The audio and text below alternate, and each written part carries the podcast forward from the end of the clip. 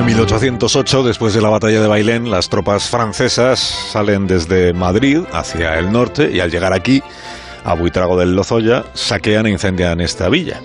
Tiempo después recibirían la visita de un guerrillero llamado Juan Martín, cuya historia nos quiere contar hoy Javier Cancho, en Historia de la historia del empecinado.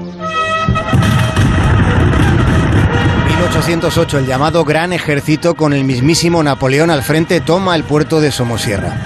Tras aquella batalla, Napoleón durmió en Buitrago, quedando desde ese momento las tropas de Bonaparte acantonadas en el pueblo, instalándose incluso un hospital militar. Los trabajos arqueológicos en el castillo descubrieron restos humanos de seis cuerpos.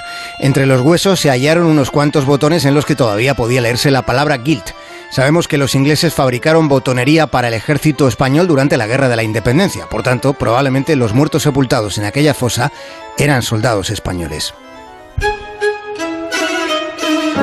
En Buitrago el edificio principal ofrecía considerables comodidades para la tropa. Había cocinas, horno, refectorio, dormitorios, había corrales, pajares y una gran nave. Por allí pasó el general Murat, Joaquín Murat, el cuñado de Napoleón. Murat, el gran duque de Ver, mariscal de Francia y rey de Nápoles. El mismo Murat que antes de llegar a Buitrago reprimió el levantamiento del 2 de mayo. Cerca de Buitrago, en Lozoyuela, la soldadesca de Bonaparte mató a los hombres y mujeres que ofrecieron resistencia a sus constantes saqueos, porque en la comarca hubo crimen y rapiña de los invasores. Julio de 1812, las partidas guerrilleras antiimperialistas de Juan Martín, el empecinado, atacaron a un centenar de militares franceses que estaban a las afueras de Buitrago. Con el factor sorpresa, las tropas de Napoleón salieron peor paradas en aquel combate. Los antiimperialistas del empecinado se escondían en Torrelaguna golpeaban al ejército francés en la Sierra Norte de Madrid con escaramuzas en Colmenar Viejo en Manzanares del Real. Juan Martín fue el labrador antes de convertirse en el empecinado. En mayo de 1808, junto a dos amigos, Juan García y Blas Peroles, decide dar respuesta a los invasores. La idea puede parecer demasiado comprometida para los tiempos que corren, pero los hechos dicen que solo tres años después de que Martín dejase su aldea, tres años después, estaba al frente de un ejército de voluntarios de 6.000 hombres.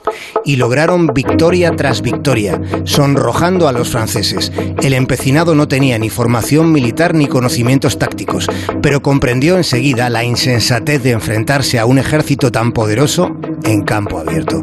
Se consagró a la guerrilla.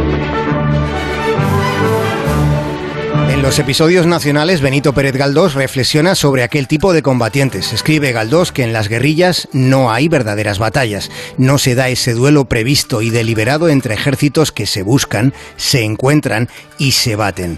Las guerrillas son la sorpresa. Es preciso que una de las dos partes ignore la proximidad de la otra. Su principal arma no es el trabuco, es el terreno, dice Galdós. Es el terreno porque según la facilidad y la ciencia prodigiosa con que los guerrilleros se mueven, parece que el terreno se modifica a cada paso prestándose a sus intenciones. En el sector oeste del castillo de Buitrago, los arqueólogos hallaron una moneda de ocho maravedíes del rey Fernando VII acuñada en 1815.